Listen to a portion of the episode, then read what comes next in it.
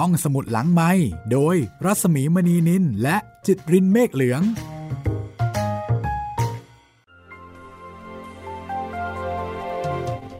สวัสดีค่ะ ต้อนรับคุณผู้ฟังเข้าสู่รายการห้องสมุดหลังไม้กลับมาเจอกันเช่นเคยนะคะ ที่ดีวิทยุไทย PBS ออนไลน์ วิทยุข่าวสารสาระเพื่อสาธารณะและสังคม www.thaipbsradio.com ค่ะ วันนี้มาเป็นตอนที่ 5 แล้วนะคะ กับ Uncle Tom's Cabin กระท่อมน้อยของลุงทอม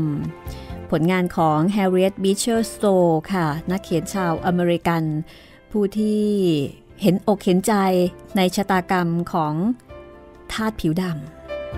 ำ เป็นแม่ลูกเก้าแล้วก็ลุกขึ้นมาเขียนเรื่องนี้ แล้วก็กลายเป็นหนังสือขายดีของศตวรรษที่ 19ยอดขายเป็นรองก็แต่คัมภีร์ไบเบิลเท่านั้นนะคะ และหลังจากนั้น 9 ปีต่อมาก็เกิดสงครามกลางเมืองว่าด้วยเรื่องความขัดแย้งที่จะล้มเลิกหรือ ยังคงมีระบบทาสอยู่ต่อ แต่สุดท้าย ฝ่ายแรกก็เป็นฝ่ายชนะค่ะ สงครามครั้งนั้นทำให้ระบบทาสถูกยกเลิกไป นี่คืออิทธิพลของหนังสือเล่มนี้ที่มีพลังทางความคิด แล้วก็ก่อให้เกิดผลในทางปฏิบัติด้วย วันนี้มาถึงตอนที่ 5 แล้วนะคะ จากการถ่ายทอดเป็นภาษาไทย โดยสำนวนของอสนิทวงค่ะ จัดพิมพ์โดยสำนักพิมพ์ทับหนังสือ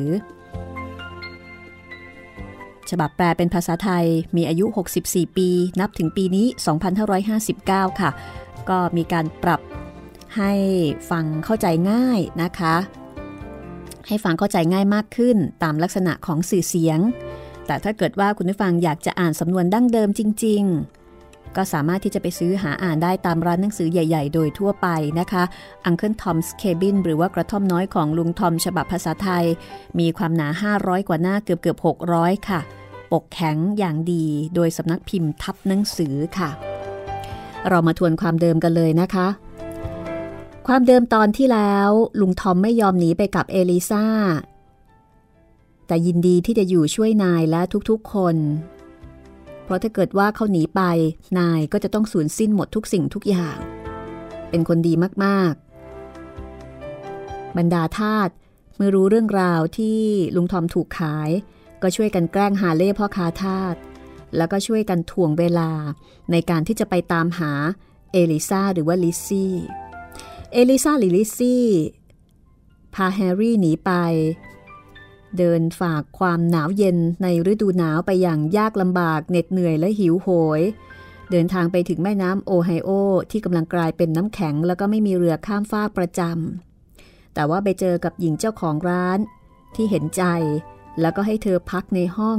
แล้วก็บอกว่าเดี๋ยวจะมีคนข้ามไปฝั่งโน้นให้รอก่อน แล้วเดี๋ยวจะฝากไปด้วย นี่คือเรื่องของเอลิซาซึ่งอิสรภาพของเธอ รออยู่ที่ฝั่งกระโน้นของแม่น้ำวันนี้มาฟังกันต่อนะคะ กับสถานการณ์ทางบ้าน Mr. and Mrs. เชลบีรวมไปถึงเรื่องการหนีของเอริซาด้วย กับตอนที่ 5 กระท่อมน้อยของลุงทอมค่ะ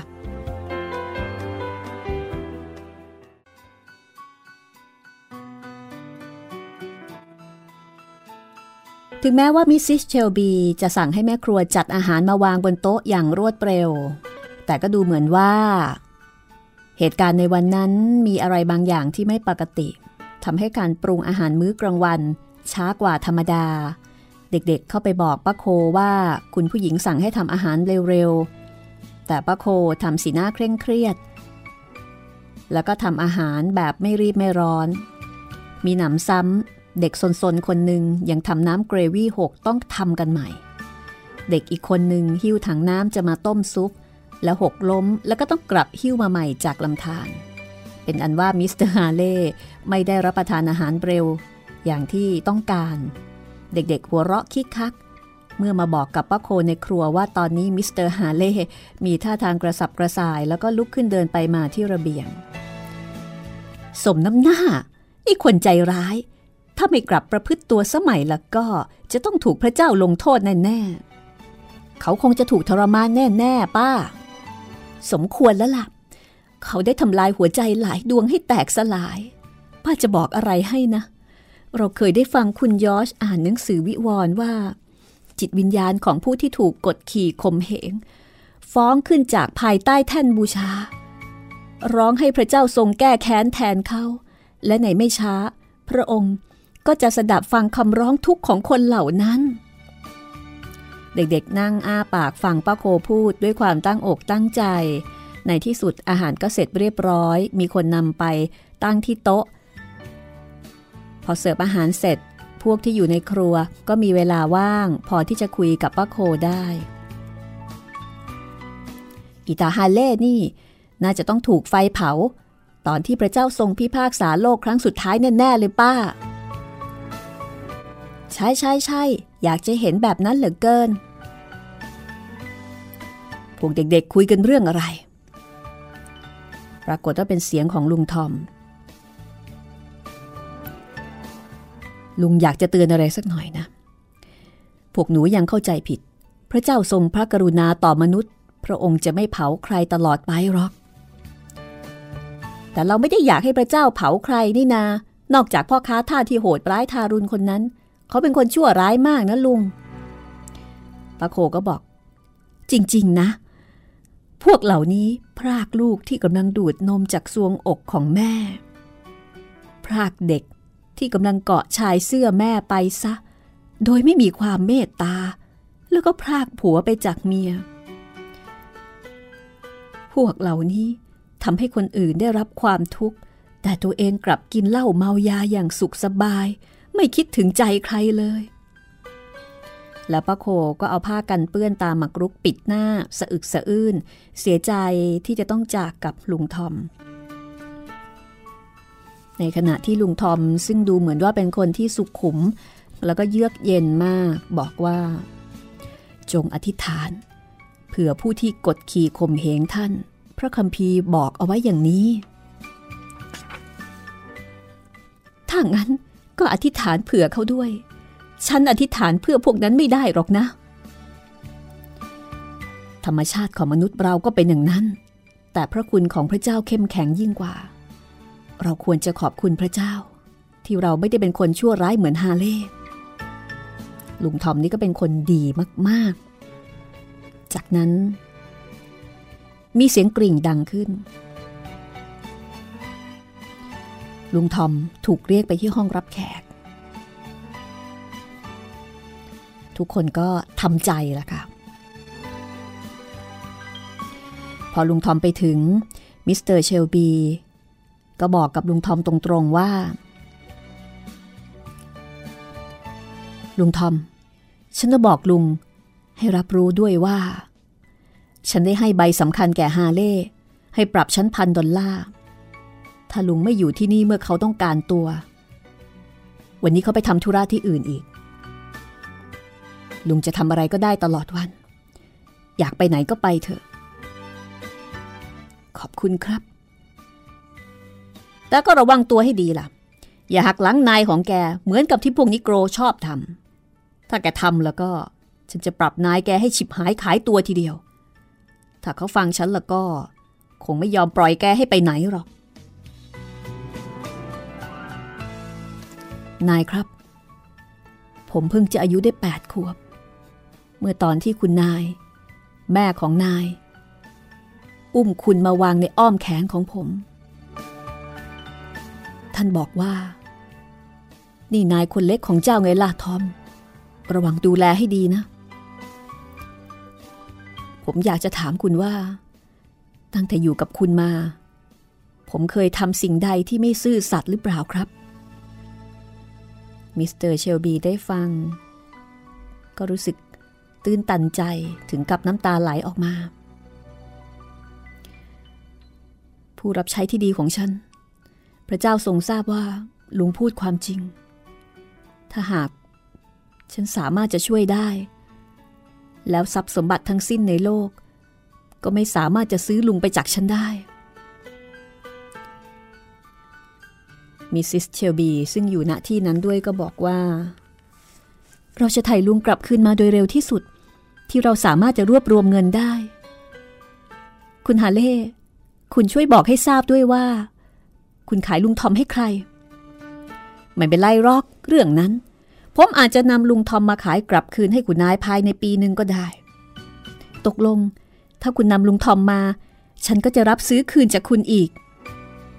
จริง ๆ แล้วผมก็ไม่ได้หวังกำไรกำไรอะไร จากการค้าทาสหรอกนะครับ ใครๆ ก็หาว่าผมเป็นคนใจร้าย แต่ที่ผมทำไปก็เพื่อทำมาหากินเลี้ยงชีพเท่านั้นเอง ไม่ได้มีอะไรมากกว่านี้ มิสเตอร์และมิสซิสเชลบีได้ฟังก็ไม่ค่อยพอใจ แต่ก็ต้องสะกดกลั้นเอาไว้ ไม่แสดงความรู้สึกออกมาอย่างออกนอกหน้า มิสซิสเชลบีกลัวว่าฮาเล่จะตามไปจับเอลิซากับลูกชายกลับคืนมา เธอพยายามหน่วงเหนี่ยวฮาเล่เอาไว้ให้อยู่รับประทานอาหารแล้วก็คุยด้วยอย่างสนิทสนมคุ้นเคย เพื่อที่เขาจะได้ตามเอลิซาไม่ทันคือถ่วงเวลาเอาไว้ จากนั้นเวลาบ่ายสองโมงแซมและแอนดี้ก็เตรียมผูกม้าเอาไว้พร้อม ภายหลังที่ได้หยุดพัก และกินน้ำกินหญ้าอิ่มหนำสำราญแล้ว ม้าสองตัวนั้นก็กลับแข็งแรงอย่างเดิม แล้วมันก็รู้สึกสดชื่น เพราะว่าได้ออกกำลังเมื่อตอนเช้า แซมเพิ่งจะรับประทานอาหารกลางวันเสร็จเรียบร้อย เขาจูงม้าไปยืนคอยฮาเล่อยู่ที่สนามหญ้า ฮาเล่กำลังเดินคุยกับแอนดี้ พอเห็นแซมก็ทักว่า เป็นยังไงบ้างล่ะแซม ดูเหมือนนายของเรานี่จะชอบเลี้ยงสุนัขมากนะ อ๋อใช่ครับ ที่บ้านเรามีสุนัขเยอะแยะ มีเจ้าบรูโน่แก่ และพวกเราก็เลี้ยงลูกสุนัขอีกคนละตัวสองตัว และนายของเจ้าไม่ได้เลี้ยงสุนัขเอาไว้คอยไล่ตามพวกทาสที่หนีไปหรอกหรือแซมไหวตัวทัน สุนัขของเราจมูกไวทุกตัวขอรับ ถ้าได้รับการฝึกหัดอย่างดี ก็พอจะทำงานชนิดนั้นได้ พูดแล้วก็ผิวปากเรียกเจ้าบรูโน่มาหา มิสเตอร์ฮาเล่ก็บอกว่า เราออกเดินทางกันเถอะ ฉันจะไปถนนสายที่ตรงไปแม่น้ำมิสเตอร์ฮาเล่พูดอย่างเฉียบขาด ภายหลังที่ได้ออกมาพ้นบริเวณที่ดินของมิสเตอร์เชลบีแล้ว แต่แซมบอกว่าทางไปแม่น้ำมีสองทาง ทางหนึ่งเปลี่ยวไม่มีคนเดิน แต่อีกทางหนึ่งมีคนเดินแล้วก็รถแล่นไปมาพลุกพล่านมิสเตอร์ฮาเล่เลือกที่จะไปทางที่เปลี่ยว แล้วก็เชื่อว่าเอลิซาน่าจะไปทางนั้นแน่ ๆ เพราะว่าเธอไม่อยากให้ใครพบ ตามใจคุณสิครับ คุณไปทางไหนเราก็จะตามไป แซมคล้อยตาม และเนื่องจากฮาเล่ไม่ค่อยรู้จักทาง ก็ขอให้แซมเนี่ยนำไป ไปอีกไม่ไกลหรอกครับ แซมพูดแล้วก็ขยิบตากับแอนดี้แล้วก็ออกเดินนำหน้า จริงๆแล้ว ถนนสายนั้นเคยเป็นถนนสายเก่าที่ผู้คนเคยใช้สัญจรไปมายังแม่น้ำแต่พอมีถนนสายใหม่ก็เลิกใช้ แล้วก็ใช้ถนนสายใหม่แทน เมื่อฮาเล่แล้วก็แซมขี่ม้าไปได้ประมาณหนึ่งชั่วโมง ยิ่งไปไกลถนนก็ดูเหมือนว่าจะยิ่งขรุขระยิ่งขึ้นทุกที บางแห่งก็ผ่านทุ่งนาแล้วก็รั้วบ้าน ระหว่างที่ขี่ม้าไปทั้งแอนดี้และแซมรู้สึกเบิกบานใจมาก ราะคิดว่าจะล้อหาเล่นเล่นให้สนุก บางทีก็แกล้งบอกว่าเห็นหมวกผู้หญิงโผล่ออกมาจากพุ่มไม้บ้าง บางทีก็ชี้ให้ดูผู้หญิงที่เดินผ่านไป แล้วก็แกล้งบอกว่าเหมือนเอลิซาบ้างทำให้ฮาเล่วุ่นวายใจตลอดเวลา เดินทางไปได้ครู่ใหญ่ ก็ไปถึงยุ้งข้าวแห่งหนึ่งไม่มีใครไม่มีคนอยู่ในบริเวณนั้นเลย เพราะว่าทุกคนออกไปทำงานที่นากันหมด เอลิซาไม่ได้มาทางนี้หรอกครับ เราไปทางถนนใหญ่กันดีกว่าคุณฮาเล่ แซมและแอนดี้แกล้ง ถ่วงเวลาฮาเล่เอาไว้ กว่าที่ทุกคนจะไปถึงที่ที่เอลิซาพักอยู่ เธอกับลูกชายก็ได้พักผ่อนอยู่ในร้านขายสุราประจำหมู่บ้าน 45 นาที เอลิซากำลังยืนอยู่ที่หน้าต่าง เมื่อแซมมองเห็นเธอแวบหนึ่งฮาเล่และแอนดี้อยู่ห่างออกไปทางข้างหลัง ประมาณสองหลา ในภาวะคับขันแบบนี้ แซมก็แกล้งทำหมวกปลิว แล้วก็ร้องเสียงดังทำให้เอลิซาตกใจแล้วก็ถอยกลับเข้าไปทันที ทั้งสามคนผ่านหน้าต่างไปยังประตูหน้าบ้าน ชั่วขณะนั้นถือเป็นช่วงเวลาหน้าสิวหน้าขวานสำหรับเอลิซาทีเดียว ห้องที่เธอพักอยู่ตอนนี้มีประตูเปิดออกทางด้านข้างไปสู่แม่น้ำเธออุ้มลูกกระโดดลงจากบันไดแล้วก็วิ่งตรงไปที่แม่น้ำ ฮาเล่มองเห็นหล่อนเต็มตาขณะที่กำลังวิ่งลงไปข้างตลิ่ง เขารีบกระโจนลงจากหลังม้า เรียกแซมแล้วก็แอนดี้ แล้วก็ไล่กวดเธอ เหมือนสุนัขล่าเนื้อไล่ตามกวาง เอลิซาวิ่งสุดแรง ชั่วพริบตาก็ถึงฝั่งน้ำเอลิซาส่งเสียงร้อง แล้วก็กระโดดลงไปบนก้อนน้ำแข็งซึ่งกำลังลอยอยู่ในน้ำ ไม่มีใครสามารถกระโดดเช่นนั้นได้ นอกจากคนที่กำลังหมดหวังในชีวิต หรือไม่ก็สติวิปลาสเท่านั้น ขณะที่เธอกระโดด หาเล่กับพักพวก ก็ร้องเสียงดัง แล้วก็ชูมือขึ้นด้วยความตกใจ น้ำแข็งก้อนใหญ่ ซึ่งเอลิซากระโดดลงไปยืนนั้นแตกออก แล้วก็เลื่อนลอยไป ขณะที่ทานน้ำหนักของเธอเอาไว้ เอลิซาส่งเสียงร้อง แล้วกระโดดจากน้ำแข็งก้อนหนึ่ง ไปยังอีกก้อนหนึ่ง อย่างกล้าหาญเธอลื่นทลาล้มลุกครุกคราน แต่ก็กลับลุกขึ้นมาได้อีก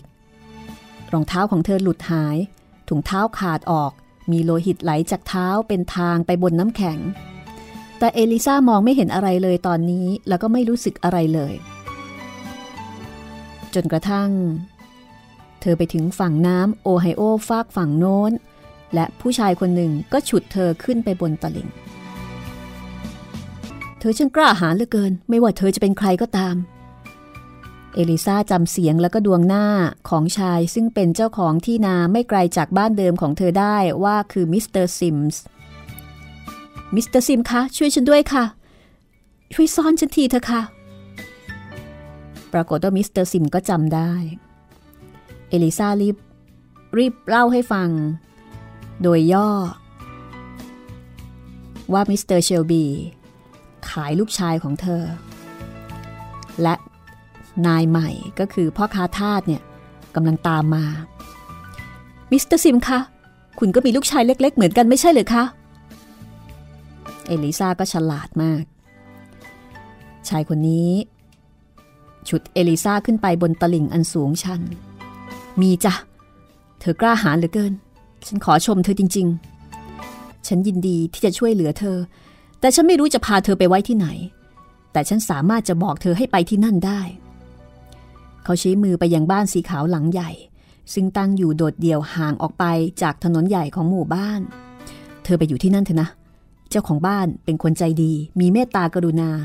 ไม่มีภัยอันตราย เขาจะช่วยเธอ เพราะเขาเคยช่วยใคร ๆ ที่หนีมาเสมอ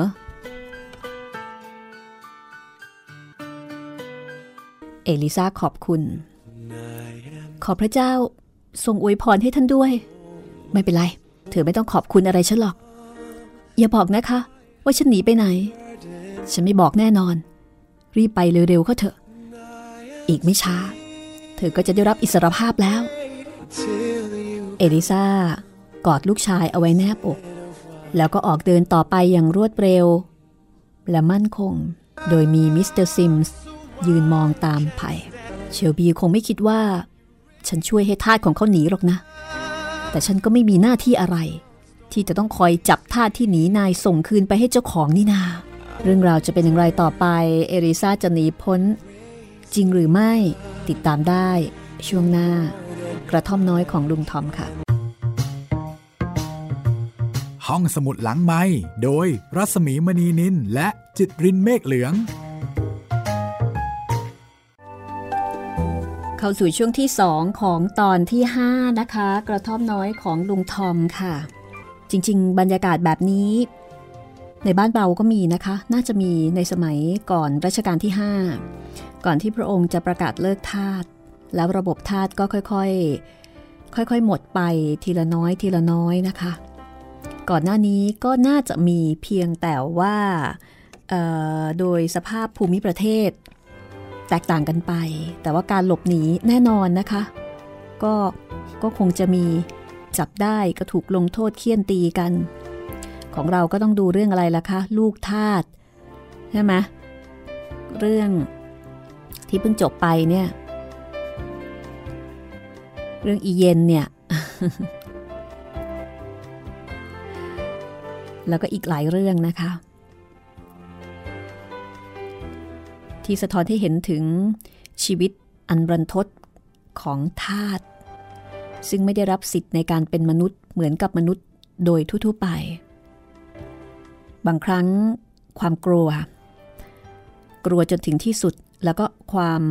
รักที่แม่มีต่อลูก สัญชตาตญาณความรักของแม่นี่มันมีพลังรุนแรงมากนะคะ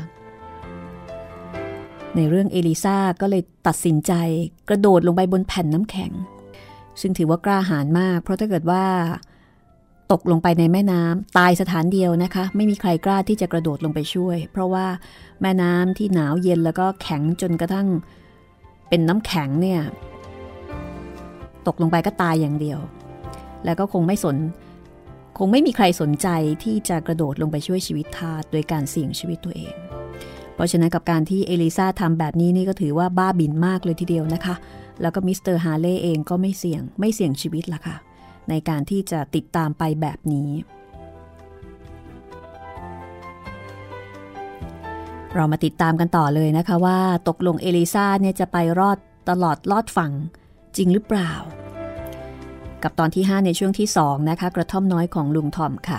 งานแปลของออสนิทวงจากต้นฉบับเรื่อง Uncle Tom's Cabin ถ้าคุณได้ฟังพร้อมแล้ว ไปฟังพร้อมกันเลยค่ะ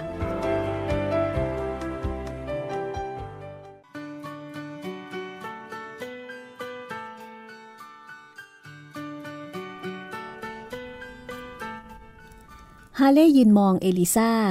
ที่กระโดดไปตามก้อนน้ำแข็งด้วยความงุนงง เขาคาดไม่ถึง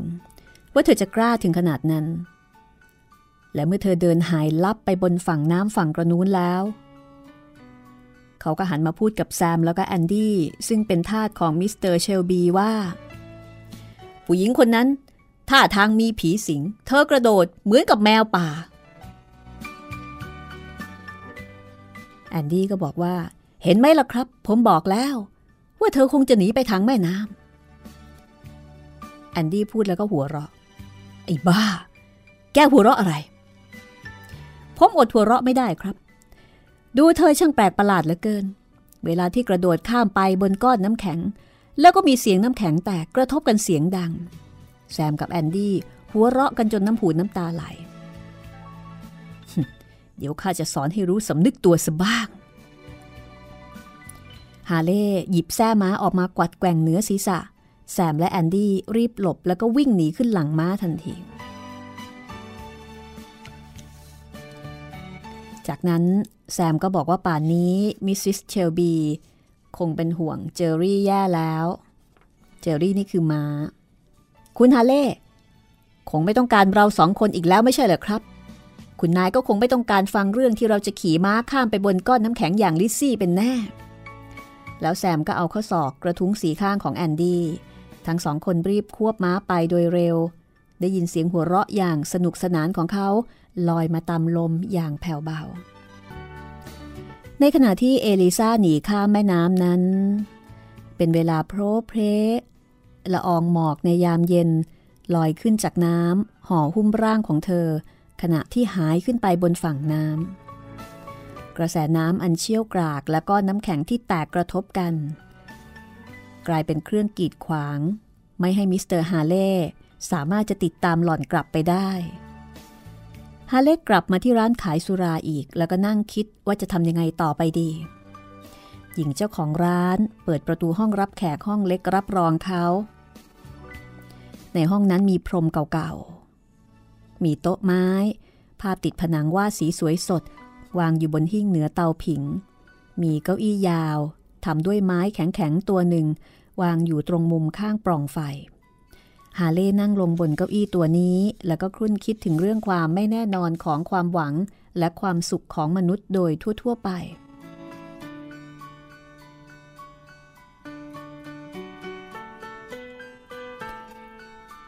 จากนั้นก็มีเสียงเอะอะของชายคนหนึ่ง ซึ่งกำลังลงจากหลังม้า ฮาเล่รีบไปที่หน้าต่าง แล้วก็พบว่า ชายคนนั้น คือทอมโลเคอร์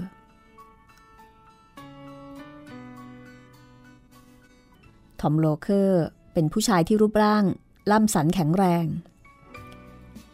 สูงถึง 6 ฟุต ยืนอยู่ที่โต๊ะขายสุราตรงมุมห้อง สวมเสื้อขนแกะ หน้าตาเหี้ยมโหดดุร้าย นึกว่าใครซะอีก ทอมโลเคอร์น่ะเอง ดีจริง ๆ ฉันกำลังอยากพบอยู่ทีเดียว ทอมโลเคอร์ หน้าตาดุร้าย เหมือนสุนัขพันธุ์บูลด็อกที่สวมหมวก เขามากับเพื่อนอีกคนหนึ่ง ซึ่งมีรูปร่างลักษณะตรงข้ามกับเขา ชายผู้ที่มาด้วยกับทอมโลเคอร์ รูปร่างเตี้ย ผอมบาง ดวงตาสีดำเหมือนตาหนู อากับกิริยาดูว่องไว จมูกเล็กยาว โด่งเป็นสัน ผมสีดำเป็นมันหวีไว้อย่างเรียบร้อย ชายรูปร่างอ้วนล่ำรินเหล้าใส่ถ้วยแก้วใบใหญ่จนเต็มแล้วก็ดื่มโดยไม่พูดไม่จาอะไร ชายร่างเล็กเขย่าเท้า หันศีรษะกลับไปทางนั้นทีทางนี้ที สูดกลิ่นเหล้าต่างๆ จากขวดที่วางอยู่ และในที่สุดก็สั่งเหล้าเปปเปอร์มินต์มาดื่ม เมื่อรินเหล้าแล้วก็หยิบแก้วเหล้ามามองอย่างพออกพอใจ ราวกับว่า เขาได้ทำในสิ่งที่ถูกต้องแล้ว ฮาเล่ทักทาย ทอมโลเคอร์ แล้วก็ยื่นมือให้จับ ชายผู้นั้นถามฮาเล่ว่า มาที่นี่ทำไมฮาเล่ชายร่างเล็ก ซึ่งมีชื่อว่ามาร์คหยุดจิบเหล้าแล้วก็ยื่นศีรษะมาทางข้างหน้า มองดูผู้มาก่อน เหมือนกับแมวมองดูใบไม้ ที่กระดุกกระดิกได้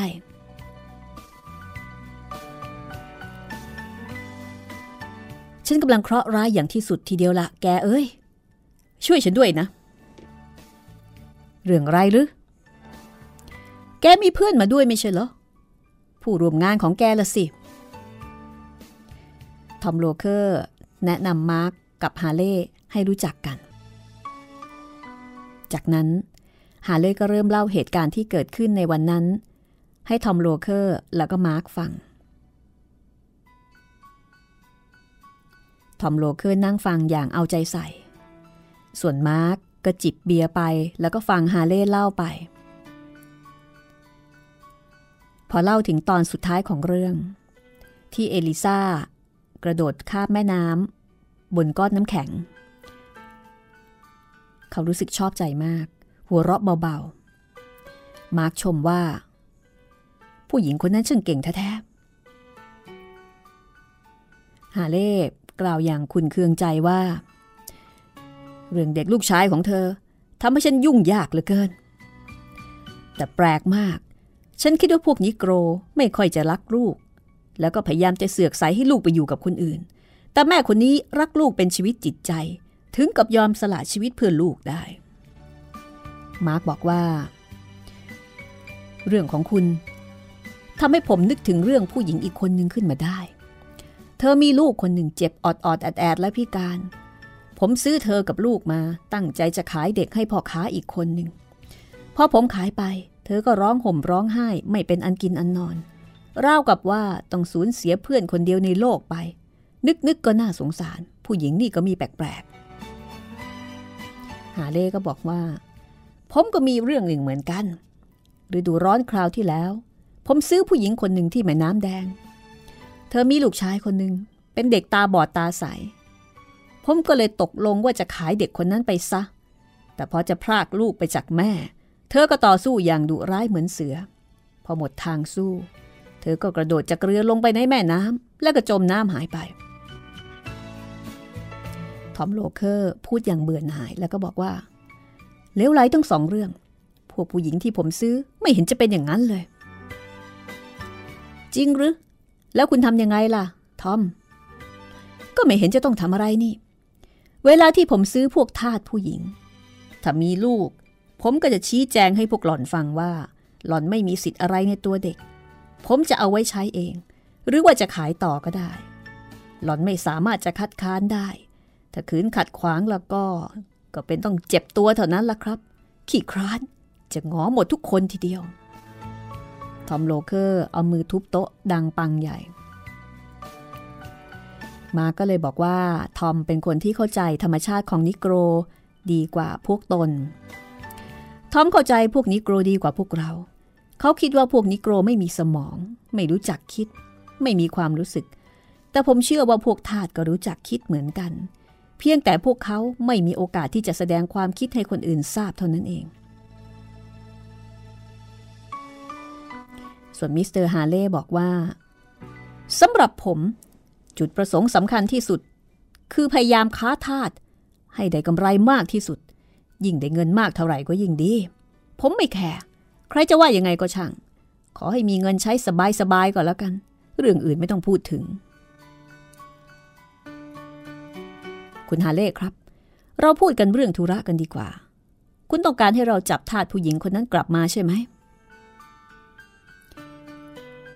จริง ๆ เรื่องผู้หญิงคนนั้นไม่ได้เกี่ยวข้องอะไรกับผมหรอก ผมแค่ต้องการเด็กผู้ชายลูกของเธอ กลับมาอย่างเดียวเท่านั้น ผมช่างโง่เหลือเกินที่ไปซื้อเด็กนั่นมาร์กก็หันไปพูดกับทอมว่า ทอม เราช่วยกันจัดการเรื่องผู้หญิงคนนี้ดีกว่า ฮาเล่ ผู้หญิงคนนี้รูปร่างหน้าตาเป็นยังไง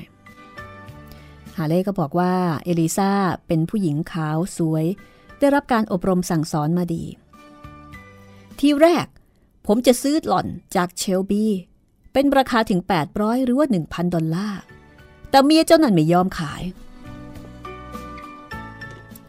มาร์กก็มีท่าทีตื่นเต้นนะคะ เมื่อรู้ว่า เอลิซาขาวและก็สวยได้รับการอบรมมาอย่างดี โลเคอร์ เราได้โอกาสดีแล้ว แล้วก็ไม่ควรจะปล่อยให้ผ่านไปเสีย เราจะช่วยกันตามจับหล่อนให้ได้ แล้วก็เอาลูกของหล่อนส่งให้มิสเตอร์ฮาเล่ส่วนตัวหล่อนเราจะพาไปขายต่อที่ออลิน คงจะได้กำไรงามทีเดียว ทอม ซึ่งอ้าปากฟังการสนทนาระหว่างบุคคลทั้งสองตลอดเวลา รีบผูบปากลงทันทีเหมือนกับสุนัขงับเนื้อชิ้นใหญ่ ตกลง เขารีบรับคำโดยไม่มีข้อโต้แย้งใดๆฮาเล่ก็ถามกลับว่า แต่คุณจะไม่ให้ผมแบ่งกำไรจากคุณบ้างหรือ ถ้าคุณขายผู้หญิงคนนั้นได้ ทอมก็ถามกลับไปว่า ก็ผมให้ลูกชายหล่อนทั้งคนแล้วยังไม่พออีกหรือไง คุณยังจะต้องการอะไรอีกแล้วมิสเตอร์ฮาเล่ก็บอกว่า คุณพยายามจับเด็กกลับมาให้ผมภายในอาทิตย์หนึ่งก็แล้วกัน เรื่องอื่นผมไม่ยุ่ง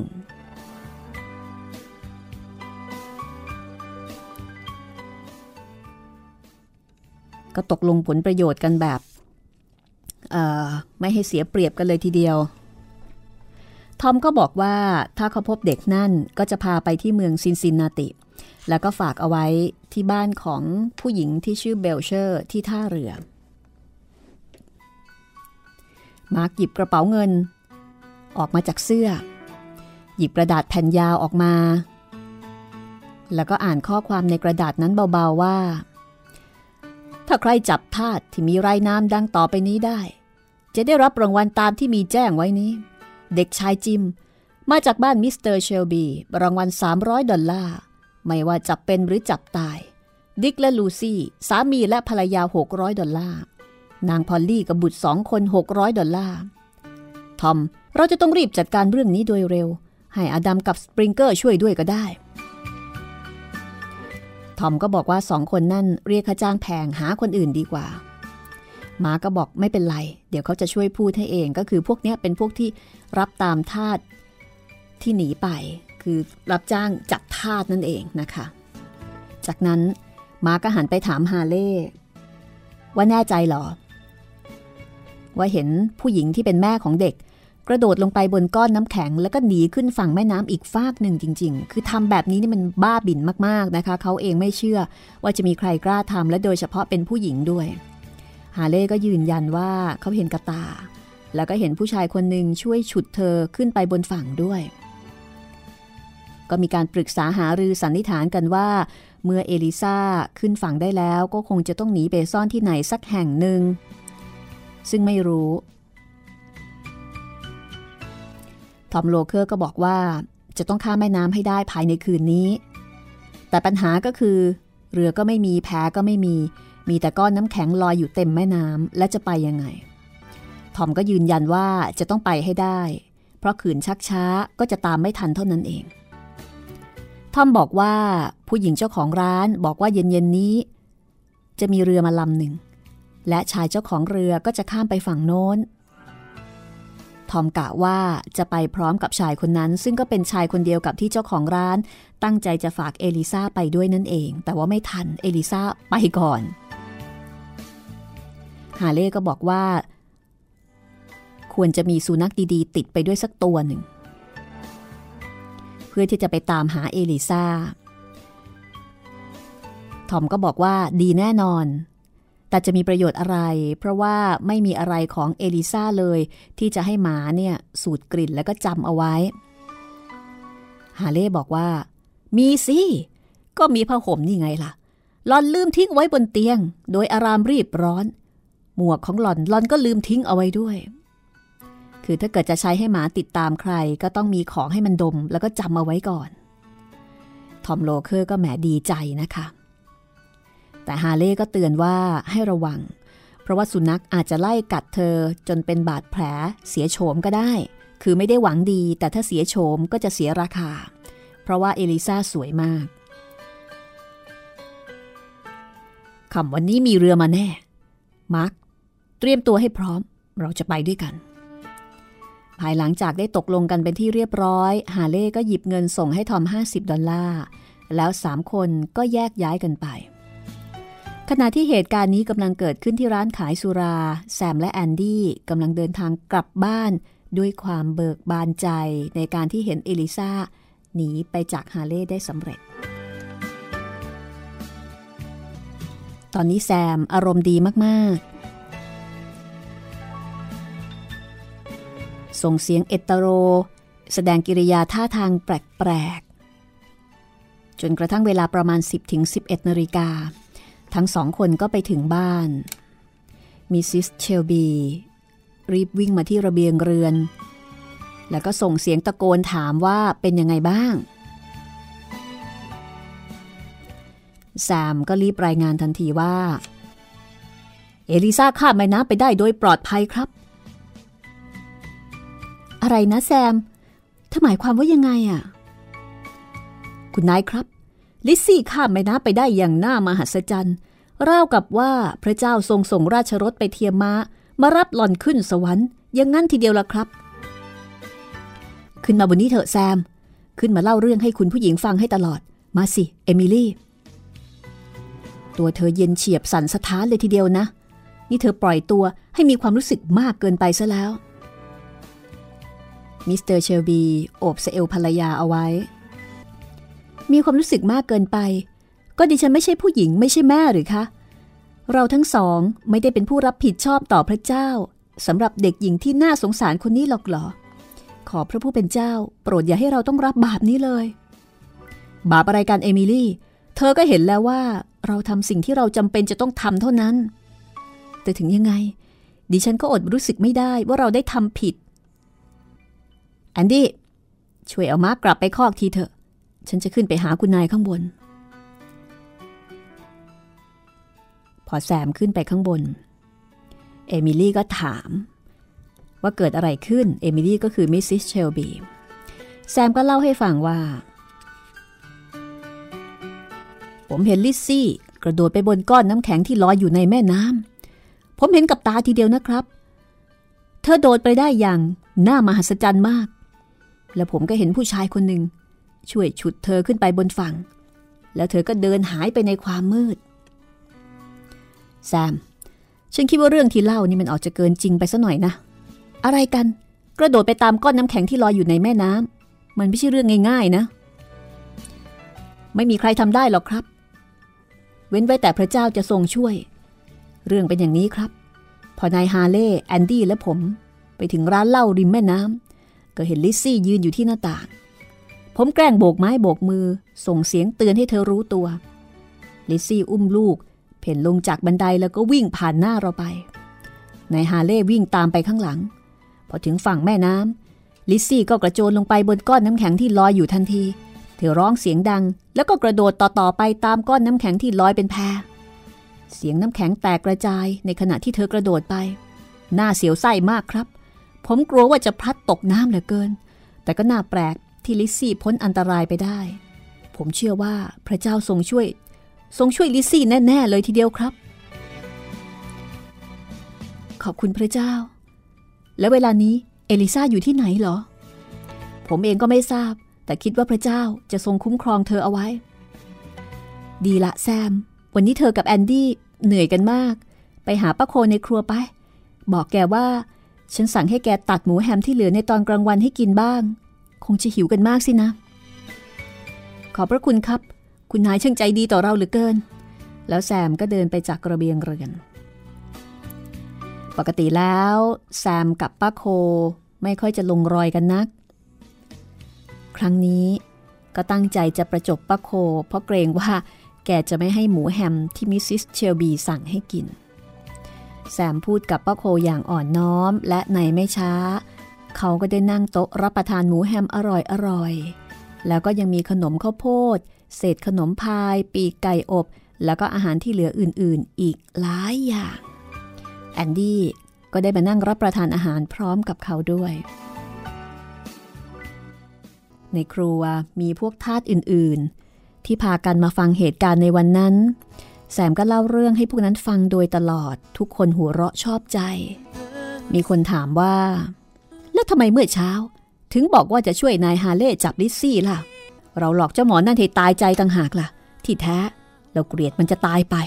ใครจะไปช่วยมัน เมื่อรับประทานอาหารเรียบร้อยป้าโคก็เก็บถ้วยชามไปล้าง แล้วก็บอกให้แซมพักผ่อนให้สบาย ก่อนจะออกจากครัว แซมบอกกับเด็กๆว่า เจ้าหนูไปนอนซะเถอะ เป็นเด็กดีนะ ต่อจากนี้พวกที่มาจับกลุ่มในครัว ต่างก็พากันแยกย้ายไปนอน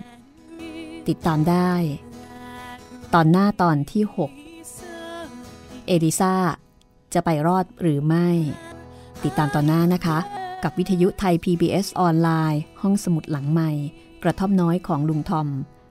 Uncle Tom's Cabin แฮร์เรียตบีเชอร์สโตว์และแปลโดยอ. สนิทวงศ์ วันนี้หมดเวลาลาไปก่อน สวัสดีค่ะ ห้องสมุดหลังไม้โดยรัศมีมณีนินและจิตรินเมฆเหลือง